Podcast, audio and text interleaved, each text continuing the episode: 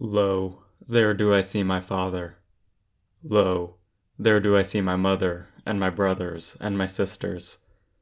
Lo, there do I see the lines of my people back to the beginning. Lo, they do call me. They bid me take my place among them in the halls of Valhalla, where thine enemies have been vanquished, where the brave shall live forever. Nor shall we mourn, but rejoice for those who have died the glorious death.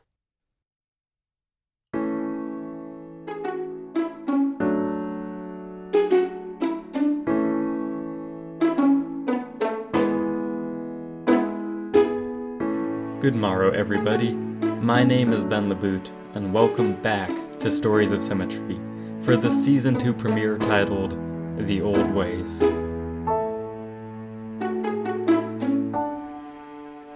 This episode borrows its title from the prayer that we just heard, called The Old Ways. It is a Norse funeral prayer that dates to around 5 AD.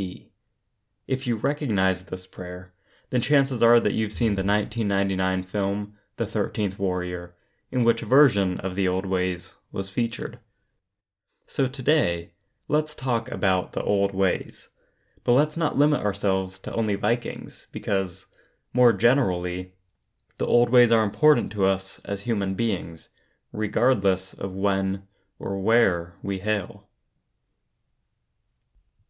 When John Adams, the second President of the United States, had served his term and was passing the torch to his then rival Thomas Jefferson in 1801, Chief Justice John Marshall of the newly formed Supreme Court of the United States pleaded that there be a peaceful transition of power.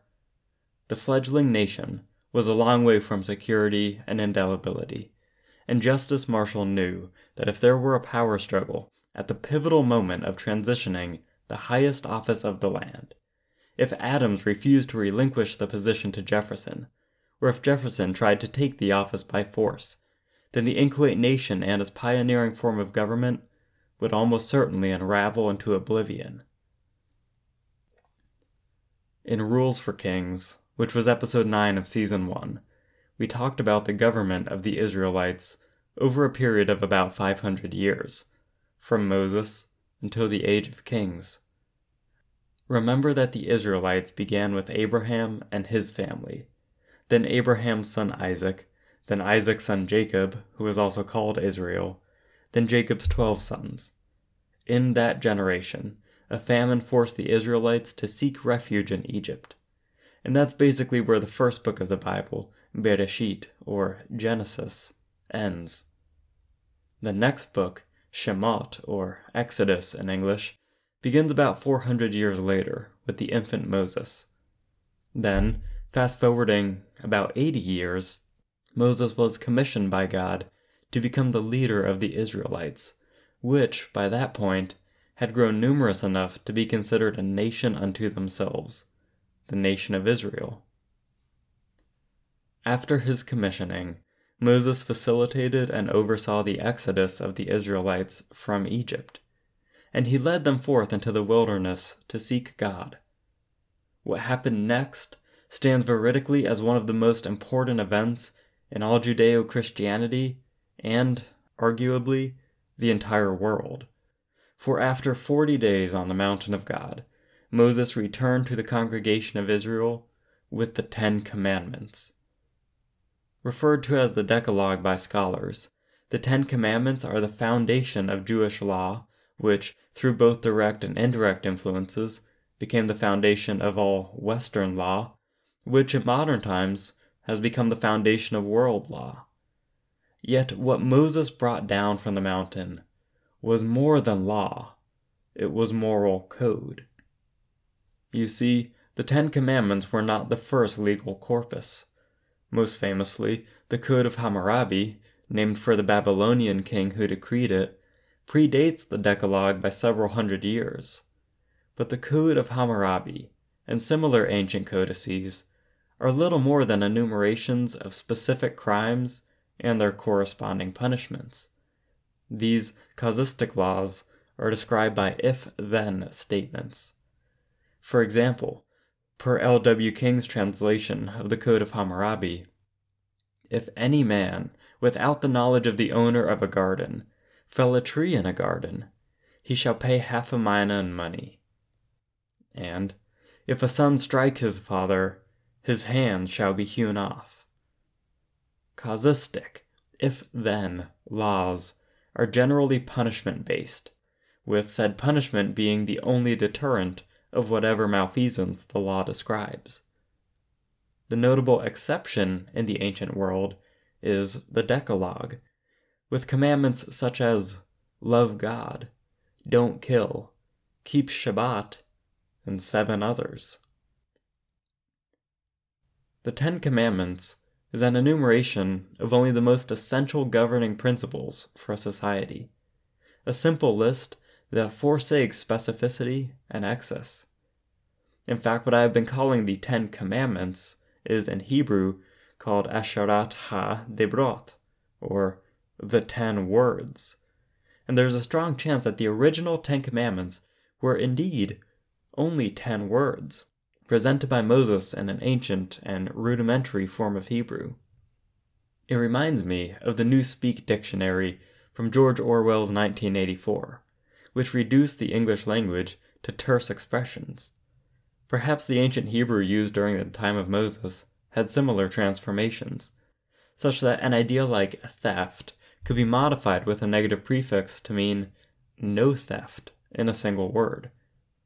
If that were true, then the Ten Commandments would not have been a multi page list of Thou shalt not make for thyself carved images, nor any likeness of anything that is in heaven above, or that is in earth beneath, or that is in the water under the earth, etc. Rather, it would have been a collection of ten simple ideas, memorable enough for anyone to learn, yet profound and revolutionary. No impostor gods, no idols, no blasphemy, keep Shabbat, respect family, no murder, no lechery, no theft, no lying, no coveting. Even more compelling, though, about the ten words is their raison d'etre, their reason for existence, their quiddity, their inherent authority, because the ten words fail to state why they ought to be followed. And unlike the Code of Hammurabi, there is no punishment for those who transgress the Ten Commandments. Neither is there merit for those who keep them. For the authority of the ten words is not adventitious or from any external claim, but from within, from their very own essence. It is not obey these commandments to receive a reward or avoid punishment. It is obey simply because they are. No further justification is needed. The authority of the Ten Commandments comes not from the state or the ruler, but from morality and leaning upon only that moral authority, they do not yield more explanation than that. And isn't that like the nature of God, who is above explanation? When Moses asked for God's name, the Lord replied, I am. No other explanation given, no justification to or by the masses. Who is God? God is. I am. Why should the ten words be obeyed? They are. Of course, though, it is worth mentioning that, over time, more statutes were added to the book of Israelite jurisprudence. Some were added during the lifetime of Moses, and some afterwards, though, in retrospect, they have all been attributed to him for credibility. And when you read through the parts of the Torah containing these laws, you'll notice that most of them take the standard causistic outline of a specific mandate, the punishment for transgressing that mandate, and the prescribed expiation, if applicable. In the end, the Torah contains 613 commandments, or mitzvot, which the rabbis say is one for each seed in a pomegranate. Of them, 365 are negative commandments, the do nots, one for each day in a year, and 248 are positive commandments, the do's, one for each limb in the body. When Moses had lived six score years, and the time came for him to die, the moribund servant of the Lord passed the leadership of the Israelites to his long standing friend and second in command, Joshua, the son of Nun. And this is what God told Joshua Be strong and courageous, for you yourself will cause this people to inherit the land that I swore to your fathers to give them. Only be exceedingly strong and courageous, to take care to observe exactly the instruction that Moses my servant commanded you. Do not turn aside from it, right or left, in order that you may prosper wherever you go. God's instructions concluded thusly Have I not commanded you? Be strong and courageous. Do not be terrified. Do not be dismayed. For with you is the Lord your God, wherever you go. The appointment of Joshua was natural and agreeable to the Israelites, and God commissioned him to lead them in their conquest of the Promised Land, to bring the people into that land in fulfillment of God's promise to their forebears. Apparently, though, it would be a daunting task, for three times in eight verses, God commanded Joshua to be strong and courageous. But God was not referring to martial strength and battle courage but strength and courage to trust God with bold faith. As the Lord said, Be exceedingly strong and courageous, to carefully abide by the instruction that I gave to Moses. Indeed, it takes a certain type of courage to stand against an opposing army, and even more such courage if that army outnumbers your own. Notwithstanding, those of staunch countenances have done so time and again throughout human history. Consider the 10,000 Athenians who stood against 25,000 Persians at Marathon in 490 BC, or how 10 years after that, at Thermopylae, fewer than 1,000 Greeks stood their ground against over 100,000 Persians. But imagine the Israelites' forthcoming siege at Jericho, where it takes an altogether different type of courage to not only face a formidable opponent, but to stand back, ignore sound military strategies, lay down your defenses, and trust that the Lord God will win the battle for you. Throughout his life, Joshua did just that. He trusted the Lord. He was strong and courageous, and he oversaw the conquest of the Promised Land and its division among the twelve tribes of Israel. When Joshua had lived 110 years, he died. The leadership of Israel then passed from his centralized governance to a confederation like polity in which each tribe was headed by a chieftain like palatine called a judge. The appropriately named Book of Judges surveys Israel's history during this period, a time in which each successive judge was worse than his predecessor, with each one tending more and more toward violence, capriciousness, vanity, and other destructive vices. When the people could tolerate the judges no longer, they beseeched of God a king, and God acquiesced. Thus began the period of kings and prophets. The kings included Saul, Solomon, Hezekiah, and foremost, David the second and greatest king of Israel. And among the many prophets were Samuel, Ezekiel, Amos, Jeremiah, Isaiah, and the prophet who never died, Elijah. But the age of prophets and kings ended just shy of 600 years before Christ. From then, Israel was occupied by one empire after another. During the time of Jesus, Israel was ruled by Rome.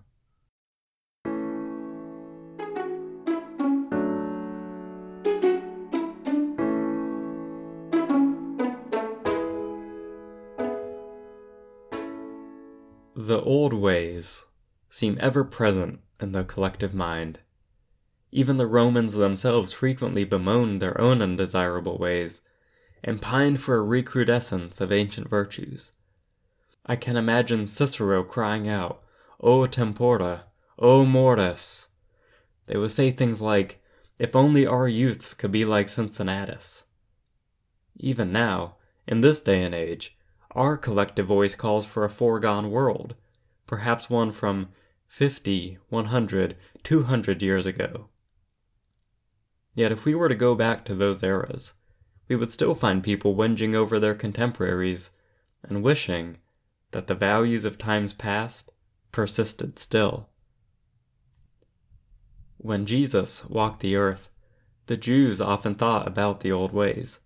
They prayed for Messiah, the Messiah, or Christ, who would restore Israel to a glorious status like it had in the days of King David. The people prayed for a new David to lead them, a new Elijah to intercede for them, a new Joshua to reclaim the promised land for them, a new Moses to restore the law and liberate them. There is widespread concordance that the Gospel of Matthew was written to a Jewish audience. This seems reasonable when one looks at the background knowledge that the author expects his readers to have. And since Matthew believed that Jesus was the long awaited Messiah, he supported that claim with pertinent events from the life of Jesus. We now ask ourselves how does the author begin his work? Verse 1 reads This is the genealogy of Jesus the Messiah the son of David, the son of Abraham. With that appeal to Jewish ethos, the author was saying that Jesus, no less than Messiah, is a direct descendant from Israel's greatest king, a descendant of Abraham, the father of Israel and Judaism itself. From this point in the Gospel, many people skip over verse 2 and head straight for verse 18, whereat the narrative begins. But what's the content of verses 2 through 17? It's a genealogy, a list of names, 28 generations long, pedigreeing Jesus as the descendant of Abraham, Isaac, Jacob, Judah, through Ruth and Boaz, Obed, Jesse, Kings David and Solomon, all the way down to Jacob, whose son was Joseph, the husband of Mary, the mother of Jesus. After the long genealogy, Matthew continues on to describe the birth of Jesus and how, when he was still an infant, King Herod ordered the death of all infant males. But lo, Mary and Joseph fled in the night and spirited Jesus to safety in Egypt and spared him from the slaughter. A while later, the story picks up with Jesus returning to the Promised Land after his time in Egypt. The next time we see him, Jesus passes through a body of water, whereat the majesty of God was revealed. After that, he withdrew into the wilderness, where he was tested for forty days. If that tale is familiar, then maybe it's because it is the story of Moses.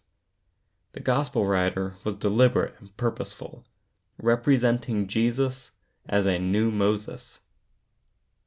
Even more so, who came after Moses to lead the congregation to reclaim the promised land from pagan usurpers? Joshua. And who is Matthew's gospel about? Who is the son of Mary and Joseph? Joshua.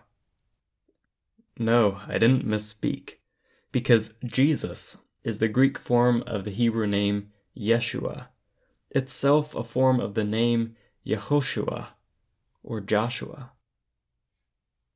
In chapter 17 of Matthew's Gospel, Jesus, Yeshua, son of David, son of Abraham, the new Moses and new Joshua, took Peter, James, and John to a mountain top.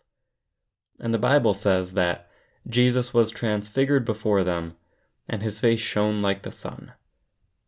Compare this description to that of Moses in Exodus 34, that, as he was coming down from the Mount of God with the tablets of the Ten Commandments, his face shone brightly because he had been speaking with the Lord. So Jesus shone brightly, just like Moses once did. But the Transfiguration account continued, saying, And his clothes became white as light, and behold, there appeared to them Moses and Elijah talking with Jesus. Peter assumed that Moses and Elijah were there to stay, so he offered to devise accommodations for them. But the supernal voice of God stopped Peter and said about Jesus, This is my beloved Son, and I am well pleased by him. Listen to him. Now, if we consider one other part of Matthew's Gospel, then we can better understand what all these things mean. In Matthew 5:17, Jesus said, I did not come to abolish the law of Moses or the writings of the prophets. No, I came to accomplish their purpose.